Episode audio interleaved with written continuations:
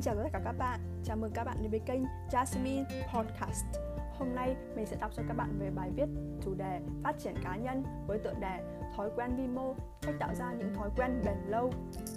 Chúng ta cùng bắt đầu nhé Bộ não nguyên thủy làm hại bạn như thế nào?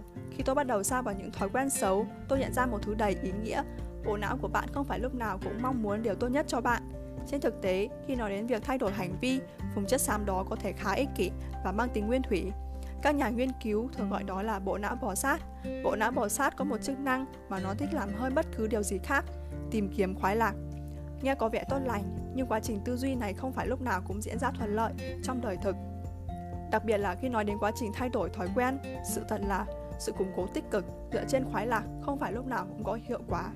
Dù gì đi nữa thì nó cũng không có tác dụng về dài hạn tôi đã từng thử thưởng cho mình một món ăn nhỏ hay một lần massage hay một bộ phim mỗi lần tôi đi tập gym nghĩ rằng chỉ mỗi điều này là đã đủ khích lệ tôi tiếp tục tập luyện nhưng nó chỉ có tác dụng trong một thời gian rồi sau đó thì dừng lại nếu tôi không có hứng với một trong những phần thưởng mà tôi đã chọn ngày hôm đó thì toàn bộ động lực để đeo, để đeo bám chế độ ăn kiêng và tập luyện sẽ bốc hơi.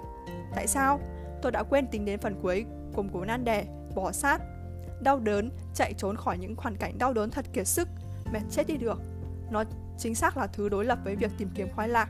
Nhưng nó hiện hữu hơn nhiều để duy trì những thói quen lâu dài khi được giao cho nhiệm vụ gì đó như chạy trốn khỏi một thứ đau đớn hoặc chạy hoặc chạy theo một thứ vui vẻ, bạn gần như sẽ luôn chạy nhanh hơn và lâu hơn khỏi cái nguồn lây ra đau đớn đó.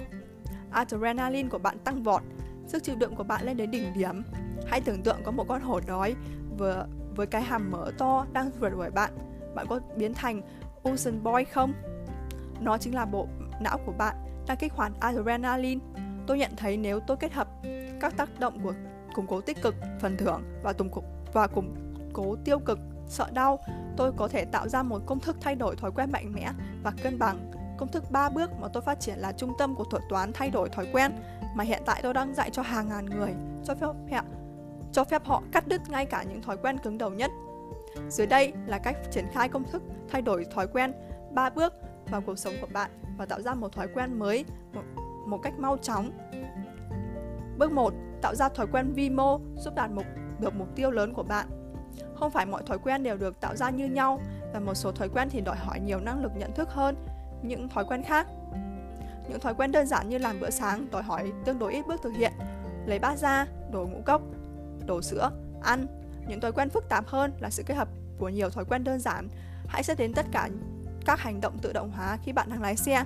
Bạn đang bạn không cần phải suy nghĩ đến cách vận hành của một chiếc xe hơi vì các hành vi được khắc sâu đến nỗi nó đã trở thành một thói quen nhưng nó quả thật là một quá trình khá phức tạp Hãy nghĩ về nó, bạn phải đến chỗ đậu xe hơi, mở cửa xe và vào xe, bạn điều chỉnh gương và chỗ ngồi, bạn tắt dây an toàn, bạn khởi động xe và dùng nhận thức không gian phức tạp về khoảng cách và thời gian để ra khỏi gara, lùi xe. Bạn bắt đầu lái xe, thậm chí còn nhiều thêm bước nữa là xe số sàn.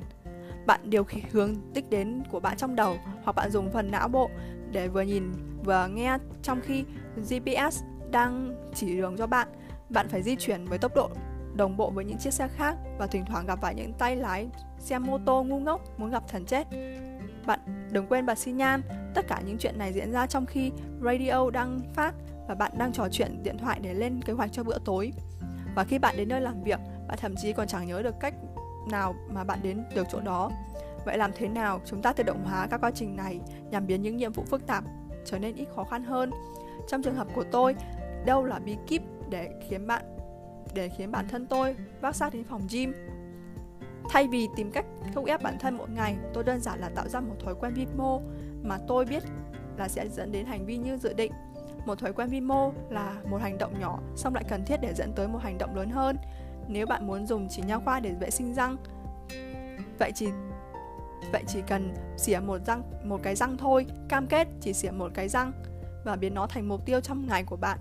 Nếu bạn có thể làm được điều đó thì bạn đã hoàn thành mục tiêu của bạn, bạn có thể đánh dấu nó trong danh sách của bạn nhưng đây là mẹo một khi bạn đã thực hiện thói quen vi mô đủ lâu thì bạn sẽ cải, ngày càng khó mà không hoàn thành toàn bộ thói quen để đảm bảo rằng tôi đến lên phòng gym thói quen vi mô của tôi chỉ đơn giản là quẹt thẻ ở cổng vào phải chỉ quẹt thẻ thôi Tôi chọn một phòng gym nằm ngay trên đường đi làm về và mỗi lần tôi đi qua, tất cả những gì tôi phải làm là đi lên lầu và quẹt thẻ.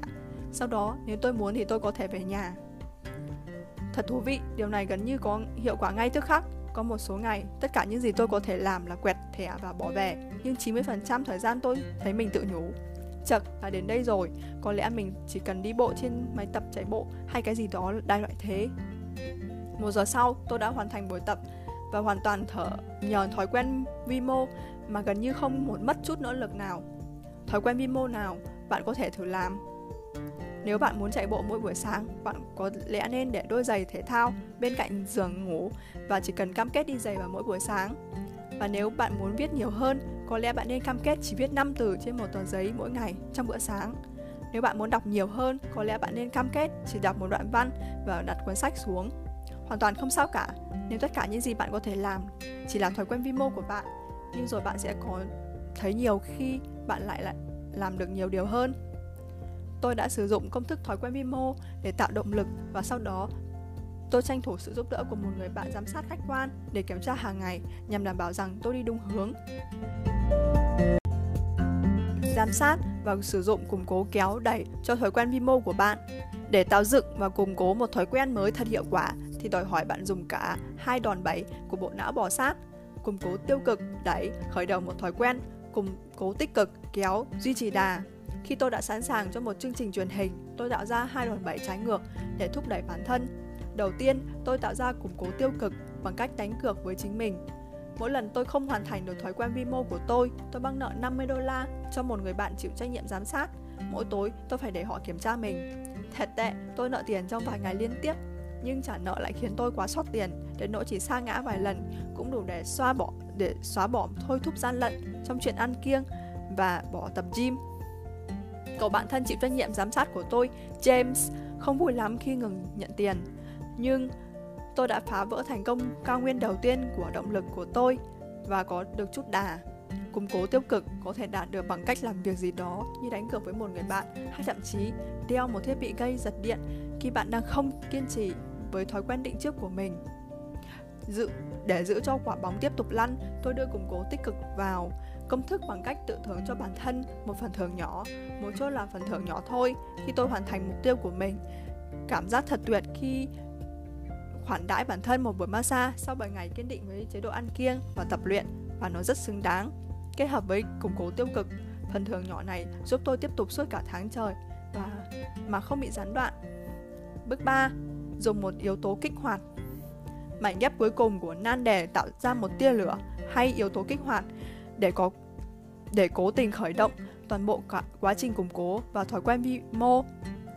Cách dễ nhất để làm điều này là tìm một thói quen mà bạn đã có và cố ý ghép nó với một thói quen vi mô mà bạn đã định lập trình. Uống cà phê buổi sáng là yếu tố kích hoạt tuyệt vời cho một thói quen vi mô vì nó đã được thiết lập trong thói quen hàng ngày của nhiều người. Về cơ bản, Mỗi lần bạn uống cà phê sáng, bạn sẽ dành ra 5 phút đó để hoàn thành thói quen vi mô của mình. Đây là cách mà bạn sẽ dùng thói quen uống cà phê buổi sáng như một yếu tố kích hoạt để tạo ra thói quen viết.